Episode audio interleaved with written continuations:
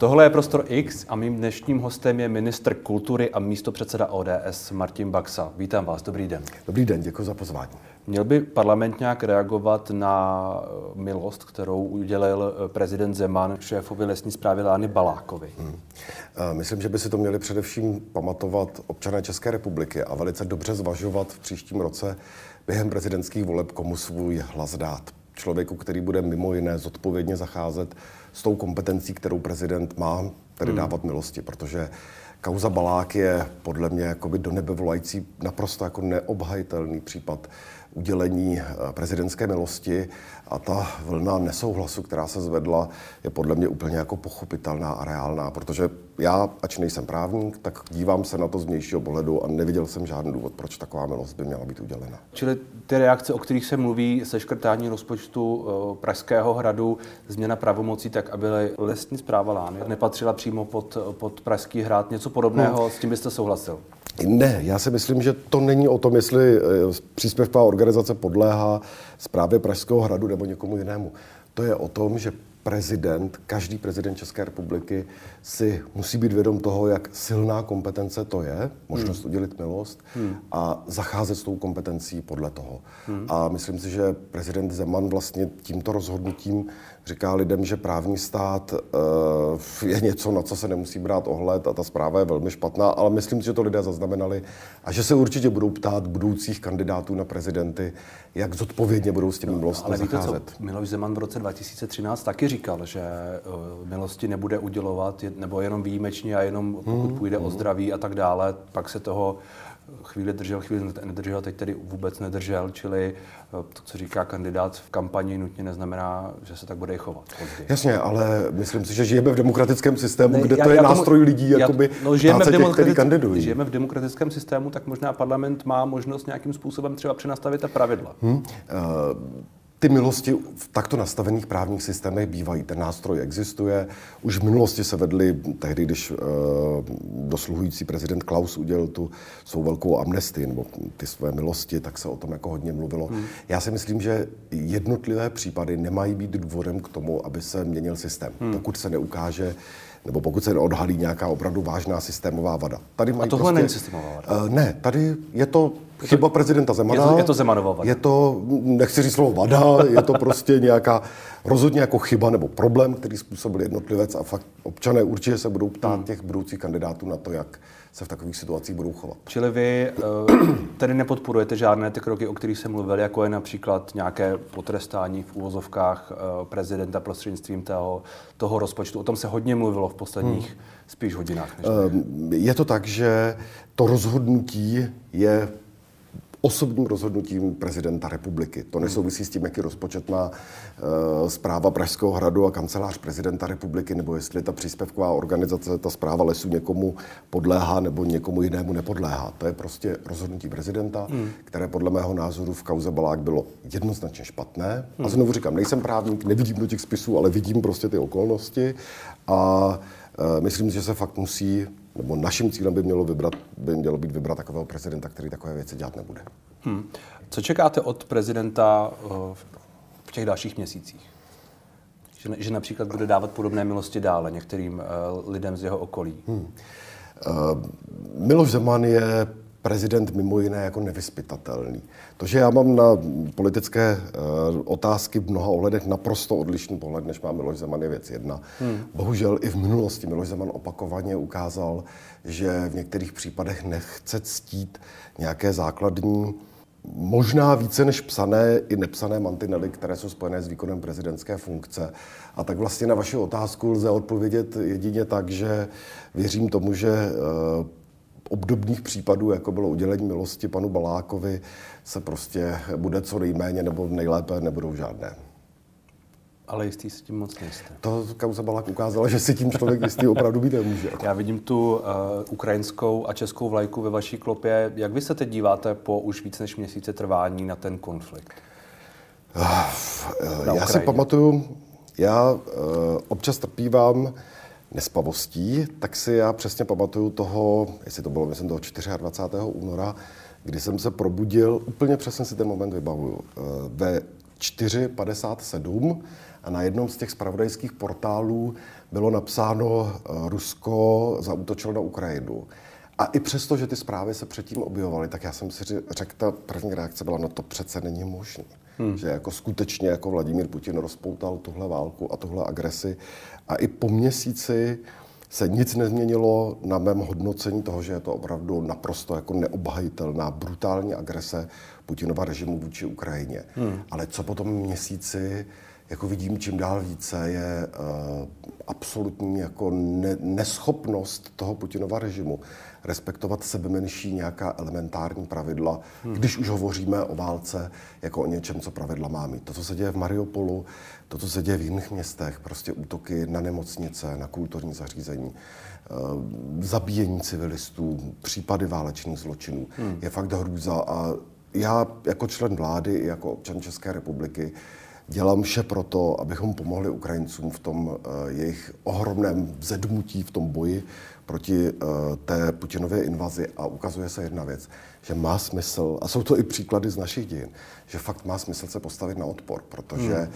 si někteří určitě mysleli, Ukrajina nemůže ten tlak vydržet, Rusko má obrovskou armádu, nezvládnou to a tady jsme naopak svědky opravdu hrdinského a úspěšného boje a já jsem hrdý na to, že jsem členem vlády, která tolik se snaží pomáhat Ukrajině v tom boji proti ruské agresi. Ta vaše poslední věta má dva aspekty, na, chce, na které chci reagovat. Jeden je ten, jestli pomáháme dost. A tím nemyslím nutně jenom tuhle vládu, uh-huh. ale myslím obecně kolektivní západ, řekněme. Jestli kolektivní západ dělá dost pro to, aby ty věci, které se dějí a které jste vy uh, nějakým způsobem popsal, zastavil nebo uh-huh. zmírnil.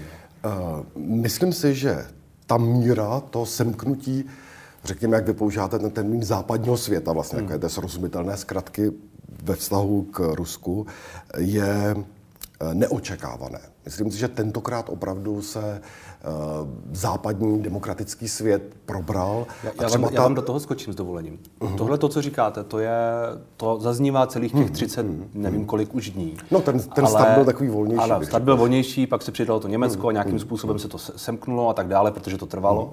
Uh-huh. Uh, Nicméně v tom Mariupolu se pořád umírá. Hmm. Vladimir Putin pořád dělá to, co dělá v některých těch městech na Ukrajině. Teď ohlašoval zastavení útoků okolo Kyjeva. Ukrajinská, respektive hmm. americké úřady tvrdí, že se to nestalo. Rozumíte, jestli, jestli vlastně to má nějaký, nějaký reálný dopad na to, co se děje? Hmm. Uh, rozumím a nesouhlasím s vámi v tom, jak to říkáte, protože uh, já si myslím, že jedním z důvodů, proč se Vladimír Putin odhodlal k agresi proti Ukrajině, byla velmi vlažná reakce eh, západního světa na obět jeho agrese, to znamená nejprve na zabrání Krymu a potom na eh, ten jeho jednoznačný podíl na eh, vytvoření těch takzvaných republik hmm. Luhanska a Doněcka na východě Ukrajiny. Protože tehdy Západ selhal. Tehdy se ukázalo, že eh, Západ krčil rameny nad tím, co se prostě dělo na východě a myslím si, že mohl vyvolat v Putinovi ten dojem, že teďko se ta situace v roce 2022 zopakuje. Takže proti tomu, co se odehrálo v případech Krymu, Luhanska a Doněcka, tedy východu Ukrajina a co se děje dneska, je ten rozdíl obrovský. A musíme si samozřejmě říci, že uh, i já jsem slyšel od Ukrajinců, i s nimi jsem v kontaktu, Byť jsem člen vlády, která se může zdát, jakoby, uh, že nemám příležitost se s těmi lidmi potkat, hmm. ale potkávám se i s nimi. A i ti mi říkali, udělejte bezletovou zónu, vojensky zasáhněte, ale to už je prostě konfrontace, hmm. jakoby otevřená válka západního světa s Ruskem, což si myslím, že není v současné době možné, ale mimo to Západ dělá obrovské, obrovské kroky proti Putinovi. A to, že 30 dní po té invazi eh, se ruské armádě nedaří, tak to je mimo jiné podle mě také vyvoláno jednak samozřejmě obrovskou bojovností hmm. Ukrajinců, ale i velmi účinnou pomocí, které hmm. se západu, od západu Ukrajině dostává. A mezi tím, co děláme, a tou bezletovou zónou a nějakou vojenskou, vojenskou konfrontací eh, s Ruskem, už není žádný prostor. Eh, já myslím, že ten prostor, ten, který je možné vyplnit, je vyplňován bych řekl, s maximální intenzitou. Hmm. O některých věcech vláda rozhoduje v režimu, který mi neumožňuje o tom hovořit. Některé věci eh, naše vláda zveřejňuje, mluvíme teď o České republice a opravdu mohu říct, že na to, že eh, Česko je, já nemám rád, když se říká, že je Česko malá země, ale jsme země střední velikosti hmm. a na to, jaká jsme země, tak naše, zem, naše pomoc, naše podpora je obrovská. Počínaje tou podporou materiální, finanční, přes to, co dělají Češi pro pomoc Ukrajincům, až po ten odvážný a opravdu jakoby průlomový uh, akt návštěvy pana premiéra Fialy v obleženém Kijevě. To, o čem nemůžete mluvit, jsou předpokládám nějaké uh, zbrojní dodávky, což mi nepochybně asi nepotvrdíte. Nicméně uh, průlomový krok, myslíte, že byla ta návštěva, že to bylo až takhle zásadní? Byla to první návštěva západních státníků hmm. na Ukrajině. A je to tak, že vlastně pro tu bránící se Ukrajinu, pro Volodymyra Zelenského, který je vlastně tím, nechci říct jako překvapením, ale tím klíčovým jako hmm. příkladem politika, který se z toho běžného standardního režimu stane opravdu jako vůdcem a hrdinou. Tomu bylo evidentně, a pan premiér Fiala to říkal, evidentně jakoby obrovské povzbuzení. Hmm. Že ti lídři a byli to lídři členských států Severoatlantické aliance, členských států Evropské unie, prostě přijeli do obleženého Kyjeva s nějakou mírou rizika, která s tím byla spojená a tam mu vyjádřili podporu. A mimo jiné, ono to nebylo jenom v tom vlastním slova smyslu symbolické gesto, ale pan premiér také vlastně se úplně jakoby na místě dozvěděl, co je zapotřebí konkrétně pomáhat. A tak, takže to si myslím, že se hrálo velikou roli. Hmm.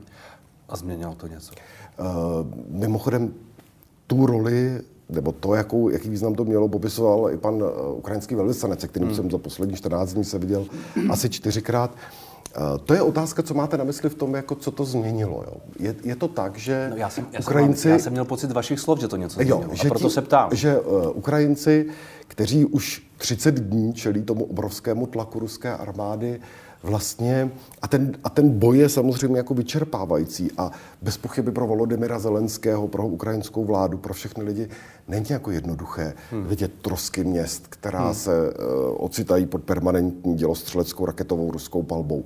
Ale to, že ti lídři za nimi přijeli, že to není Mnichov roku 38 v našem případě, a říkají, podporujeme vás a stojíme za vámi, je povzbuzení podle mě v těch situacích. Já jsem v takové situaci nikdy nebyl, ale podle mě je to povzbuzení a ta podpora takto na místě také velmi důležitá. Hmm. Uh, druhý aspekt, na který jsem chtěl reagovat z té vaší před, předchozí uh, odpovědi, je, že vy říkáte, pomáháme Ukrajincům a tak mhm. dále, uh, v rámci toho, jak se vzedmuli a, a brání se. Nicméně je tu ten, ta druhá strana, která říká, ale nepomáháte dostatečně Čechům, nebo na úkor hmm. prchlíků, a nebo hmm. na úkor pomoci jedněm zapomínáte hmm. na druhé. Jak vnímáte tuhle, tuhle retoriku, uh, tuhle slova? Pro mě to má dvě roviny. Tou první rovinou je bez pochyby to, že současná situace, že se opravdu jakoby propojily dohromady uh, velmi jakoby nelehké věci. To znamená Putinova agrese vůči Ukrajině a s tím související uh, příchod ukrajinských uh, občanů do naší země, roztočená inflační spirála, růst cen toho, co lidé běžně používají, takže nejsme jako země v hmm. lehké hmm. situaci. A to nemá smysl nějak jako zakrývat a naše vláda to také nedělá. Druhou věcí je to, že uh, vytváření toho, o čem vy mluvíte, a to, co já taky reaguju za, na sociálních sítích, je jednak nespravedlivé, protože to není pravda. My se jako vláda nejenom snažíme, ale děláme účinné kroky pro to, aby se lidem pomohlo té obtížné situaci, která na některé zejména skupiny obyvatel dopadá v souvislosti s inflací, růstem cen a tak dále. A za druhé je to opravdu jakoby přilévání uh, hmm. benzínu do ohně. Já považuji, a to bohužel dělají nejenom jakoby představitelé okrajových politických uskupení, jako je SPD, ale v současné době čím dál častěji třeba i představitelé hnutí ANO, považuji fakt za nebezpečné rozdmíchávat ten svár ve společnosti a vytvářet dojem, hmm. že vláda eh, podporuje nebo pomáhá ukrajinským uprchlíkům na úkor Čechů. Není to pravda a vyvolává to ve společnosti hmm. prostě velké napětí a je to proto, aby někdo získal politické body, prostě nebezpečná hra s ohněm a i v minulosti se ukazuje, že se takové věci nevyplácejí. Ní poslanci hnutí ano eh, by asi zareagovali tím, nebo respektive já jsem tuhle reakci od nich eh, opakovaně četl, že jim nejde o rozdmíchávání, že oni sami taky nějakým způsobem pomáhají. Hmm. Andrej Babiš to opakovaně říká, že jeho strana dala 10 milionů na uprchlíky a tak dále, ale že jim jde o to, abyste vy víc pomohli hmm. lidem, že neděláte plošné kroky, některé lidi v tom necháváte a tak dále. Vy říkáte, že jste udělali nějaké konkrétní hmm. kroky, aby, abyste lidem pomohli v rámci té inflaci. Ta otázka možná je, jestli jste udělali dost. Uh, Andrej Babiš, Alena Šilerová, Karel Havlíček, další musí po té vládní zkušenosti, která byla v jejich případě poměrně dlouhá, vědět, že politik v takto vysokých funkcích má prostě nějakou nepsanou nebo nevyřčenou zodpovědnost. Že jsou prostě některé věci, které se říkat na hlas nemají a že jsou některé hranice, které se překračovat, hmm. nebo které by se překračovat neměly. To, že to dělá SPD, tak to je prostě populistická strana na tom postavená. Ale prostě výlet Andreje Babiše do Polska hmm. a jakoby vytváření dojmu, vláda Čechy nechává tady v těch problémech a pomáhá Ukrajincům, je prostě nefér. A já, já můžu říct pět různých kroků v boji proti zvyšování cen paliv, jsme zavedli kontrolu marží, přestane se přimíchávat biosložky do paliva, Mimochodem, ta kontrola marží vlastně vedla poměrně bezprostředně po tom, co to vláda zveřejnila, k tomu, že se ten růst cen zastavil, začal mírně klesat. Já jsem, prostě... dnes, já jsem dnes slyšel v rozhlase, že znovu ceny rostou. Jo, ale bylo to, to tehdy je... jasné znamení pro ty, kteří by na tom chtěli vydělávat, že prostě hmm. to vláda nenechá. Já, já jenom, eh, Včera vláda zvýšila existenční minimum a životní minimum eh, o 10%, což pomáhá těm, kteří jsou opravdu nejméně hmm. Eh, příjmově silní a na ně to může dopadat není řešení za současné inflační spirály. A Andrej Babiš to bez pochyby ví a přesto to nahlas říká to, aby se prostě už v tak jakoby zadlužených a rozvrácených veřejných financích hledali další a další peníze na dluh a ty se jakoby rozhazovaly. Hmm. To si naše země prostě nemůže dovolit. Hmm. A v posledku by ty takzvané plošné pomoci, jako bylo třeba zastropování cen benzínu, s nímž se oni hodně uh, oháněli, znamenalo v nějaké a nemoc dlouhé době znovu roztočení spirály a výrazné zhoršení hmm. té situace. Čili ta slova, například Zbyňka Stanjury, který je tu řekl se mnou mimo jiné v rozhovoru, že tahle vláda, nebo vláda obecně možná, hmm. teď tedy tato vláda nemůže pomoct všem, vlastně platí stále, i když ta situace se jakoby zhoršuje? Uh, jsou dvě věci. Jedna věc je to, co říká Andrej Babiš, rozazujte peníze pro všechny. Ta druhá věc no, je taková... To už, to už tomu že, dáváte nějaký ne, jako tak, Dobře, nádech. plošně pomáhejme. Tak, ale takhle, když řeknete, že se zastropuje cena benzínu, tak to není nic jiného, než v úvozovkách... Ne, já tomu, já tomu rozumím, ale, ale... peněz. Dobře, budu se držet toho, jak mi to říkáte, takže na jedné straně uh, plošná, ta, takzvaná plošná pomoc a na druhé straně to, co říká Zbigněk Stanjura a to, co prosazuje naše vláda, znamená pomoc těm, kteří to opravdu jako potřebují. To je třeba to včerejší rozhodnutí o zvýšení existenčního hmm. a životního minima, protože z něj se třeba vypočítávají některé formy sociální pomoci, hmm. sociálních podpor, které směřují těm, ono, kteří jsou na tom dneska nejhůř. Ono, ono to možná může znít tak, že eh, za tu náladu můžou poslanci hnutí ANO a SPD, hmm. ale to tak asi úplně není. Ta, ona by tu ta nálada byla Stejně oni možná někteří politici nebo někteří uh, ty populističtější toho nějakým způsobem uh využívají, nebo v politické kampani opozice je opozice, což je ostatně její práce do jisté míry, ale ta nálada by mezi částí lidí byla tak jako tak. Že já se jenom ptám, jestli tím, že vy se držíte těchto svých nějakých jakoby principů, které ODS razí dlouhodobě a je v tom konzistentní, nepochybně, jestli vlastně um, si tu situaci trochu nezhoršujete. Eh, proto já jsem odpověď na tu vaši předchozí otázku začal tím, že ta situace je objektivně složitá. Hmm. Jo, že to není jako nějaké, já, my neříkáme, že je to uh, bagat, my, my nebagatelizujeme tu situaci, prostě ceny výrazně rostou. Lidé, kteří jsou nízkopříjmoví, uh, se opravdu ocitají v těžkých situacích.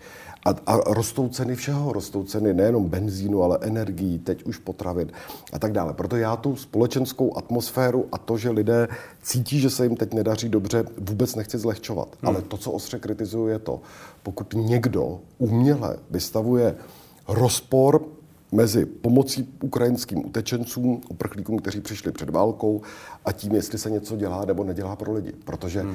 ta naše podpora občanů České republiky za situace, kdy prostě inflace a tak dále eh, je vhání do obtížných situací, je neodvislá od toho, jak my pomáháme těm uprchlíkům. A já vždycky budu říkat, že musíme dělat vše, co je pro naši vládu akceptovatelné na pomoc lidem v obtížné ekonomické situaci, ale je naší povinností pomoc všem těm, kteří přicházejí s válkou z decimované Ukrajiny tak konec konců to stačí jenom prostě souvisle 10 minut sledovat jakoby zprávy z, hmm. z toho, z té uh, východní Ukrajiny a vidět prostě maminky s dětmi, hmm. kterým vybuchnul dům, přišli o svoje blízké, tak prostě jdou tam, kde nebudou ohroženi na životě a myslím si, že my jim máme pomoct. Hmm. Jasně. A poslední otázka k tomu. Uh, jestli vlastně to, že někdo dává to rovnítko mezi ty dvě věci, mezi pomoc uprchlíkům a nějakou předpokládanou nepo, nepomoc našim lidem hmm. v vozovkách. Uh, jestli vy byste tomu vlastně relativně eh, za malý náklad eh, z nějakého dlouhodobého pohledu nemohli aspoň retoricky nebo nějak jako gestem zabránit, rozumíte? Jestli vlastně to, co po vás chce třeba Andrej Babiš, neříkám, že všechno, a říkám, že to je všechno chytré, nebo kdokoliv hmm. jiný, uh, jestli tam vlastně nejsou nějaké kroky, které by mohly tu situaci uh, trochu narovnat. Eh, kdybychom nedělali nic a tvrdili, že, si lidé, že to lidé musí prostě přežít a že horší doby před, přejdou a bude to lepší, tak bych vám dal za pravdu. Ale hmm. myslím si, že v rámci toho, co můžeme a co je únosné, pozor, a co je hmm. únosné pro veřejné finance, které jsme zdědili v tak zoufalém stavu, tak děláme, co můžeme. Hmm. Jakou roli v tom všem, a teď to je, ta otázka je trochu uh, je trochu složitá. Nicméně, jakou roli v tom všem teď hraje kultura? Vaše, vaše ministerstvo. Hmm. Bavíme se o té válce, bavíme se o pomoci a tak dále. Kultura tam jakoby jde trochu stranou, hmm. ale možná ne. Uh, já jsem zažil krásný zážitek uh, minulý čtvrtek, minulý čtvrtek, ten čas hrozně letí. Byl jsem v Brně na uh, charitativním koncertu pro Ukrajinu, který uspořádal Břetislav Rychlík, Standa Moša Městské divadlo v Brně.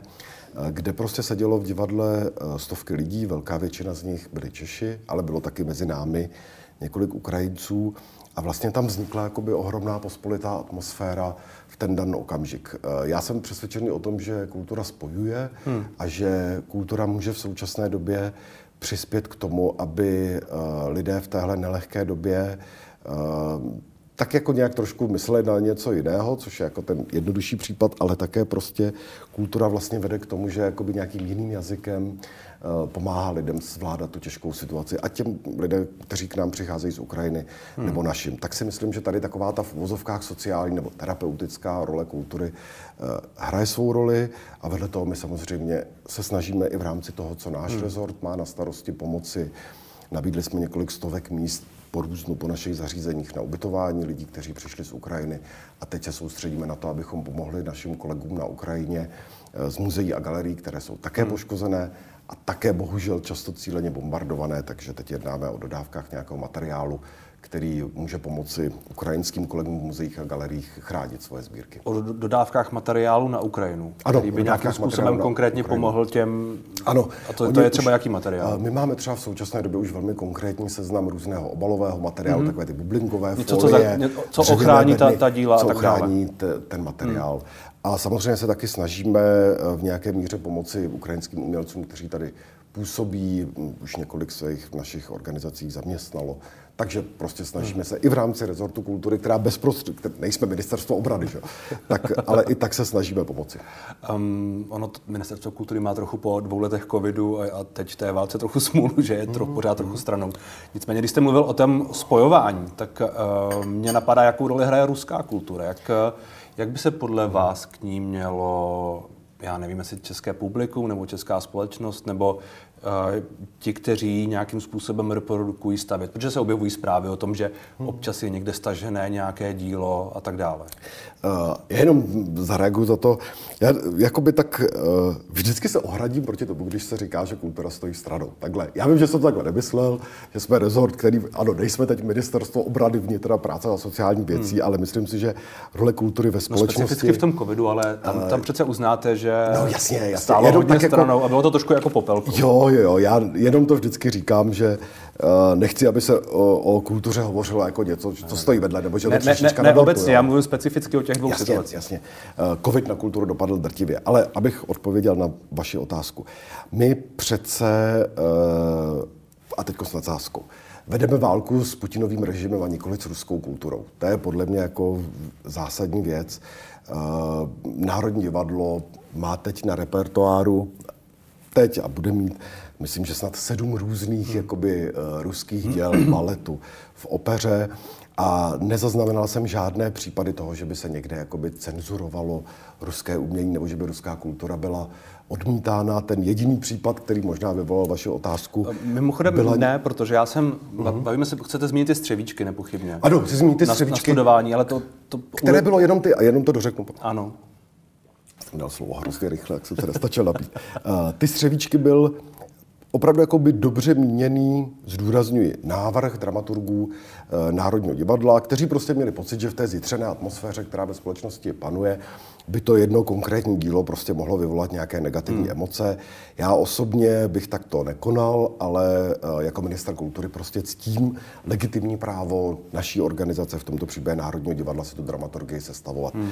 Ale nebyl to žádný pokus cenzurovat ruskou kulturu nebo vyřazovat ruskou kulturu z repertoáru a neděje se to průřezově ani po Česku. Uh, netvrdím, že se to děje průřezově.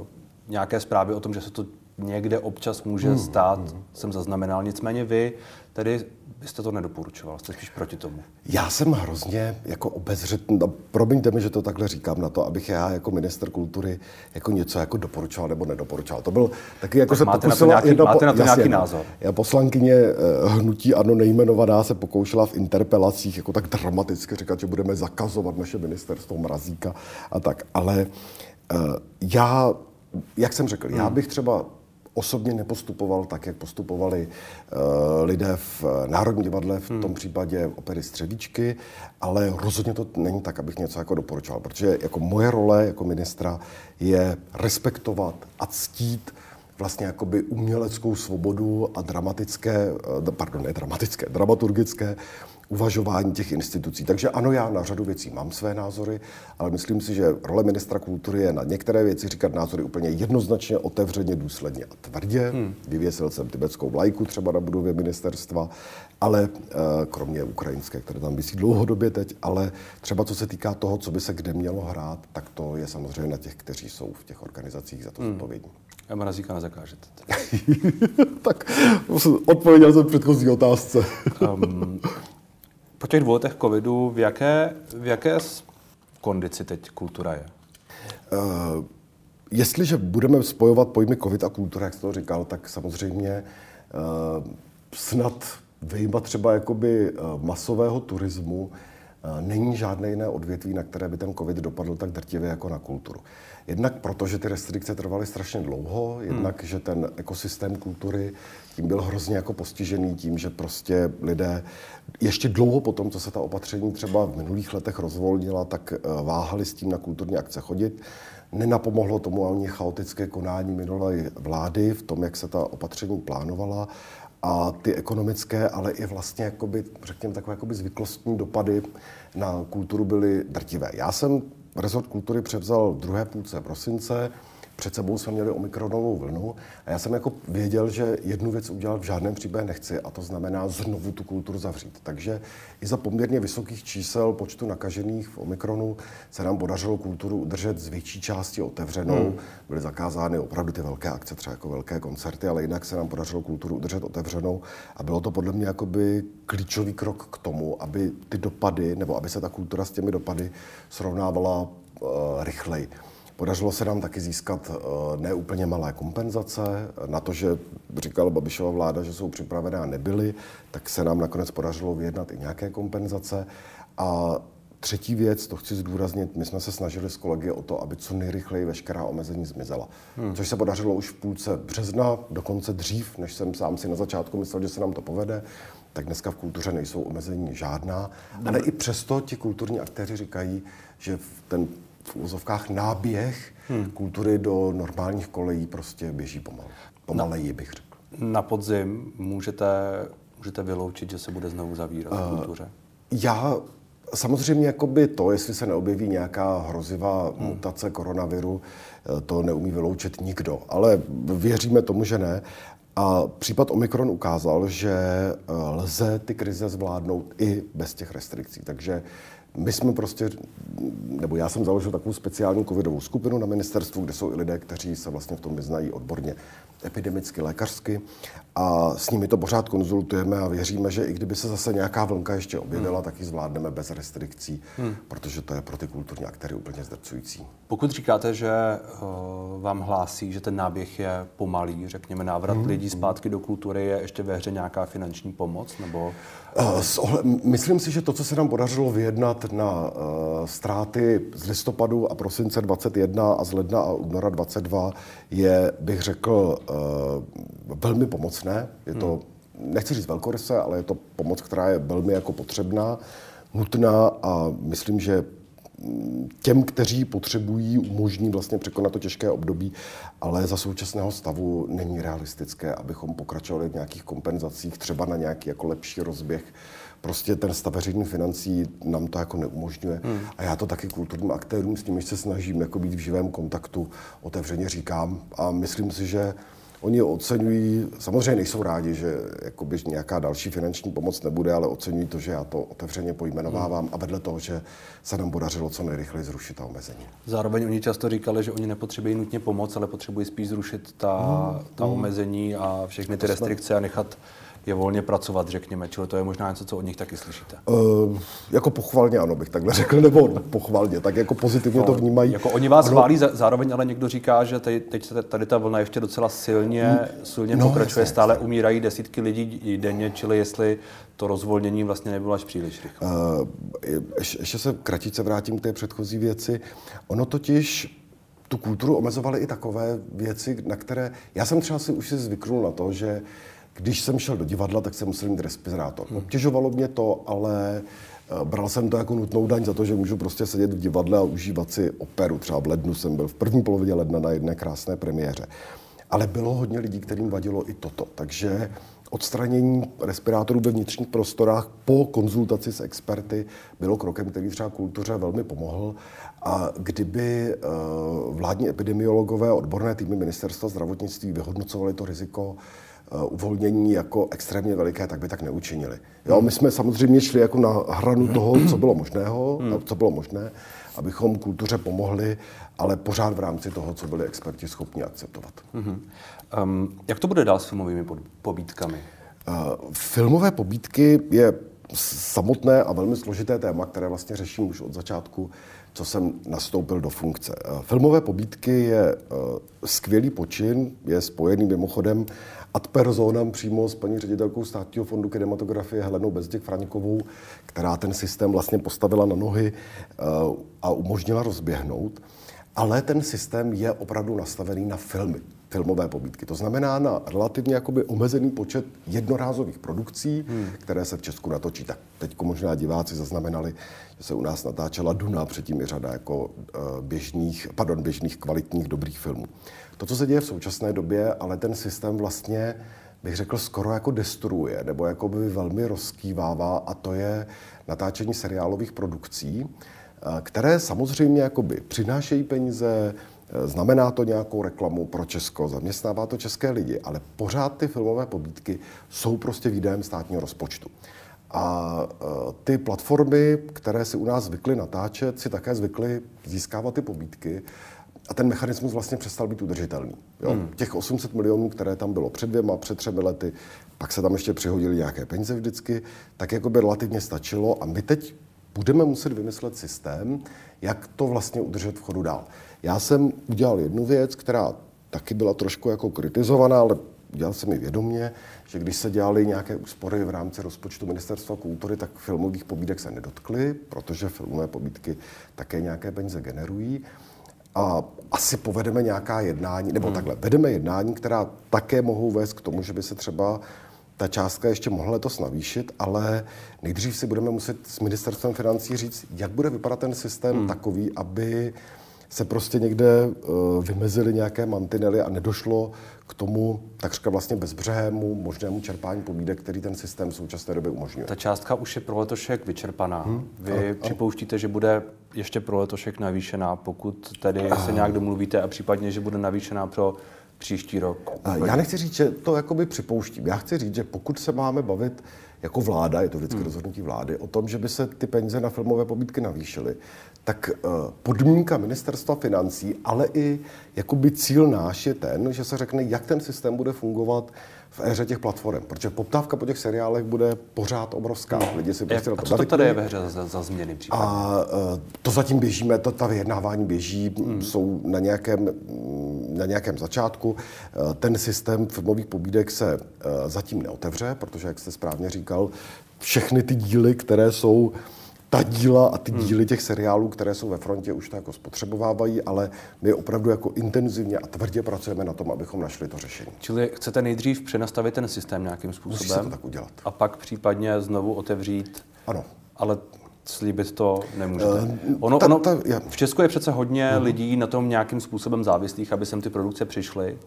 Uh, a ty produkce sem přijdou spíš, když ty peníze dostanou, než když je uh, Takhle, je, je to tak, že uh, ti lidé, kteří v tom pracovali, v tom pracovali i v těch dobách, kdy já jenom, 800 já, milionů já, já jenom přemýšlím, a kdy se trošku jakoby přihodilo. Já jenom přemýšlím, jestli, jestli když říkáte, že to vydělává peníze, hmm.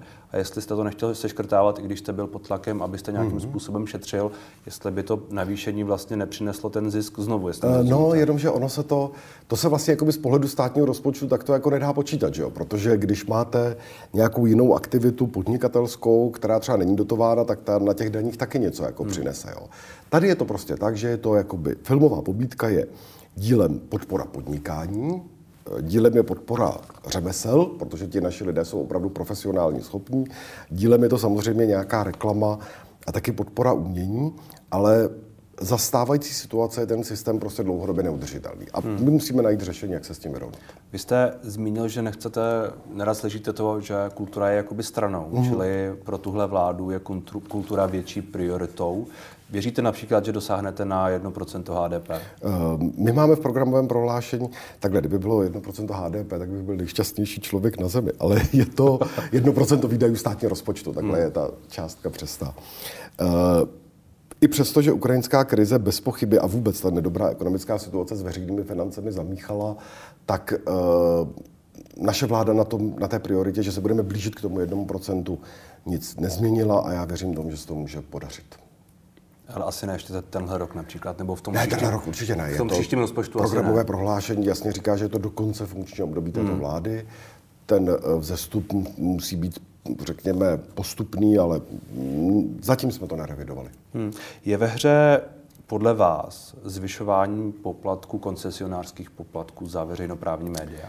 Eh, já jsem se v rámci eh, svých priorit v čele Ministerstva kultury dostal i k veřejnoprávním médiím. Eh, velmi rychle jsem nechal připravit novelu, která pojistí větší stabilitu a ne, nebo pojistí nezávislost a posílí stabilitu hmm. veřejnoprávních médií, to je volba mediálních rad se zapojením Senátu. Ta už je hotová. Ta už je hotová, ta půjde na vládu, měla by být projednávána v parlamentu. A samozřejmě hned na začátku se objevily návrhy, aby se do této novely uh, vložilo několik dalších věcí, jako hmm. je třeba rozhodnutí o zvýšení koncesionářských poplatků nebo a nebo změna v těch koncesionářských poplacích, uh, i nějaké technologické změny, ty zákony v některých věcech trošku ztrácejí dech, myšleno zákony o české hmm. televizi, v nějaké míře i Českém rozhlasu za technologickým vývojem. A já jsem rozhodl, že zřídím expertní skupinu, která bude připravovat tu větší novelu mediálních zákonů. Eh, za současné ekonomické situace, jakkoliv je ta částka malá, tak já nepodporuji to, aby se minimálně v letošním roce koncesionářské poplatky zvedly a bude na nějaké debatě té expertní skupiny, jak s tímto návrhem naložit dál. Eh, jednou variantou, ono není jenom samotná varianta zvýšení koncesionářských poplatků, jsou i jiné cesty, jak řešit financování Třeba financování například. Může být nějaká hmm já to nejsem toho příliš velkým podporovatelem, ale může to takhle být. Nebo, nebo bude to jedna z variant k debatě a samozřejmě tam jakoby hraje roli, protože někteří poukazují na to, že i ten systém, kterým se ty poplatky vybírají, má jakoby nějaké rezervy. Že ne všichni už dneska mají televizi nebo sledují uh, t, uh, veřejnoprávní média přímo jako na televizní obrazovce, takže kus práce je přede mnou. Já pro letošní rok určitě se veřejnou se poplatky zvyšovat nebudou. Já jsem poměrně zdrženlivý k tomu, zda by se zvyšovat měly. A samozřejmě chceme v tom kontextu také zavést kontrolu hospodaření veřejnoprávních médií prostřednictvím nejvyššího kontrolního úřadu. Mm-hmm.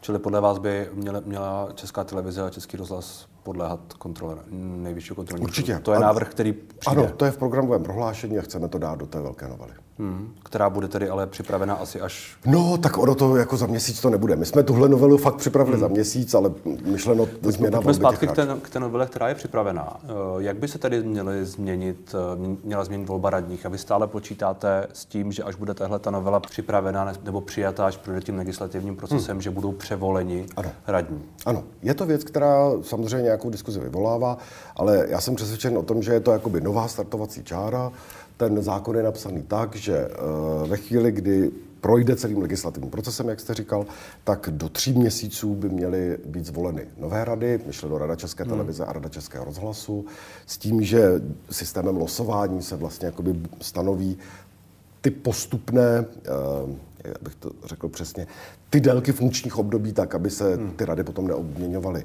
Najednou eh, v tom návrhu je 10 v případě České televize 10 radních volených sněmovnou, 5 radních volených senátem.